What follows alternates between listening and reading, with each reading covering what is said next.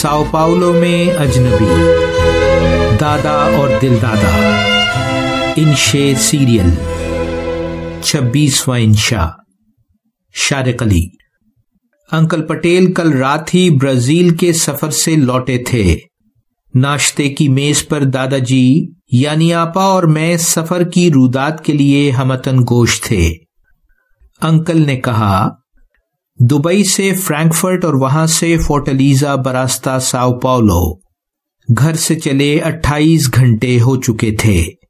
کوہر آلود صبح میں اونچی عمارتوں سے ٹکرا جانے کے خدشے کو شکست دیتا اور ایئرپورٹ کے گرد تین چکر لگانے کے بعد جب ہمارا جہاز کامیابی سے رن وے پر اترا تو مجھ سمیت سب مسافروں نے تالیاں بجا کر پائلٹ کو داد دی۔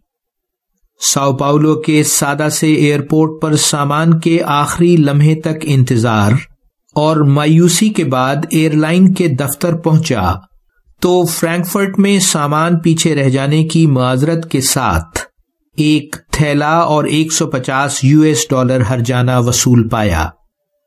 فورٹلیزا کی فلائٹ پانچ گھنٹے بعد تھی۔ انتظار گاہ کی بینچ پر بیٹھ کر تھیلا کھولا تو ایک ٹی شرٹ نکر، موزے کی جوڑی اور ٹوائلٹری بیگ میں موجود صابن ٹوتھ پیسٹ ریزر اور ٹوتھ برش سے ملاقات ہوئی۔ تھیلا سر کے نیچے رکھ کر نیم دراز ہونے ہی کو تھا کہ لمبا اوور کوٹ اور سر پر جہازی ٹوپی پہنے ایک بوڑھا، بینچ پر ساتھ آ بیٹھا اور بولا تیرہ بحری جہازوں پر لادنے کے لیے مسالہ جات کا ذخیرہ فراہم کر سکیں گے آپ؟ میں بینچ پر سیدھا ہو کر بیٹھ گیا۔ نیند ہرن ہو چکی تھی۔ میرا جواب سنے بغیر ہی اجنبی بولا، میں پیڈرو ہوں۔ پیڈرو الوارس کیبرال، ایک پرتگالی مہم جو چھ مہینے پہلے واسکوڈی گاما تمہارے ملک ہندوستان سے ایک کامیاب، مسالہ جاتی مہم سے واپس پرتگال پہنچا ہے۔ اور اب مجھے تیرہ بحری جہاز دے کر ایشیا اور افریقہ کے ساحلوں پر، اس تجارت پر پرتگالی تسلط قائم کرنے کے لیے روانہ کیا گیا ہے۔ راستے میں یہاں جنوبی امریکہ کی زرخیز زمین پر لنگر انداز ہونے کے بعد ہم نے پرتگالی پرچم لہرا دیا ہے۔ اجنبی کی باتوں میں اس قدر اعتماد تھا کہ مجھے تردید کرنا مناسب نہ لگا۔ بلکہ میں نے اس سے سوال کیا، یہ نو دریافت ملک کیسا لگا آپ کو؟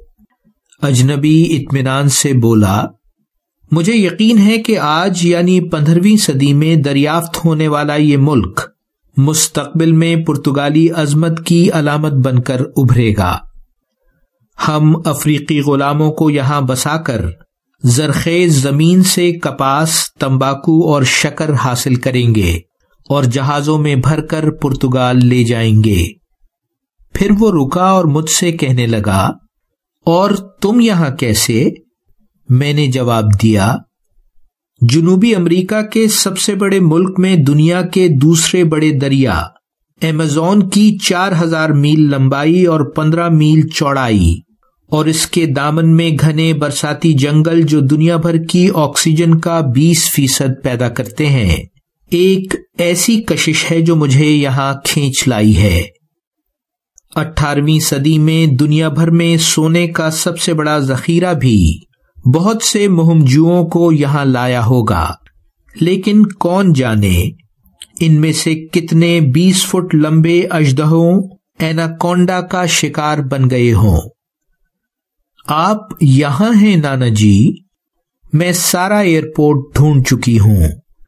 دبلی پتلی پرتگالی نقوش والی لڑکی نے ہماری گفتگو میں شریک ہوتے ہوئے کہا، پھر میری طرف مڑ کر بولی، معاف کیجیے گا جناب، میرے نانا کی یادداشت درست تو ہے، مگر گڑبڑ۔ جاری ہے۔ ویلیو ورسٹی، شارق علی۔